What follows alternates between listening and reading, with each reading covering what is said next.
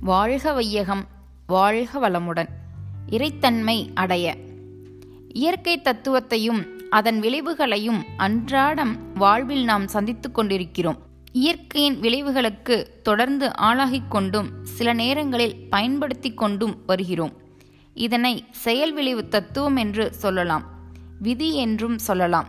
தெய்வச் செயல் என்றும் சொல்லலாம். வினை அல்லது வினை பயன் என்றும் இதை மதிக்கலாம்.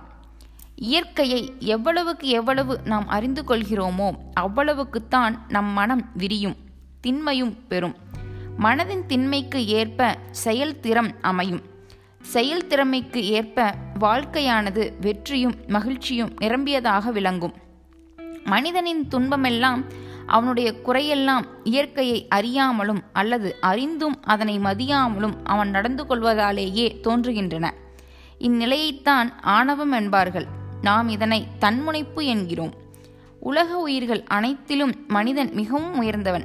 இயற்கையின் பரிணாம சிறப்புகள் அனைத்தும் அவனிடம் ஒருங்கிணைந்துள்ளன.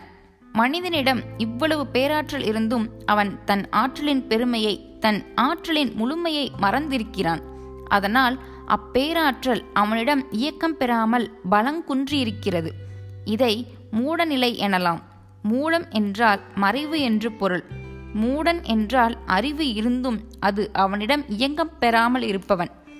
அறிவு இருப்பது வெளிப்படாமல் அதாவது மறைவாகவும் இருக்கும் நிலையில் உள்ளது. இயக்கம் பெறாமல் தடைப்பட்டிருக்கும் நிலையாகும்.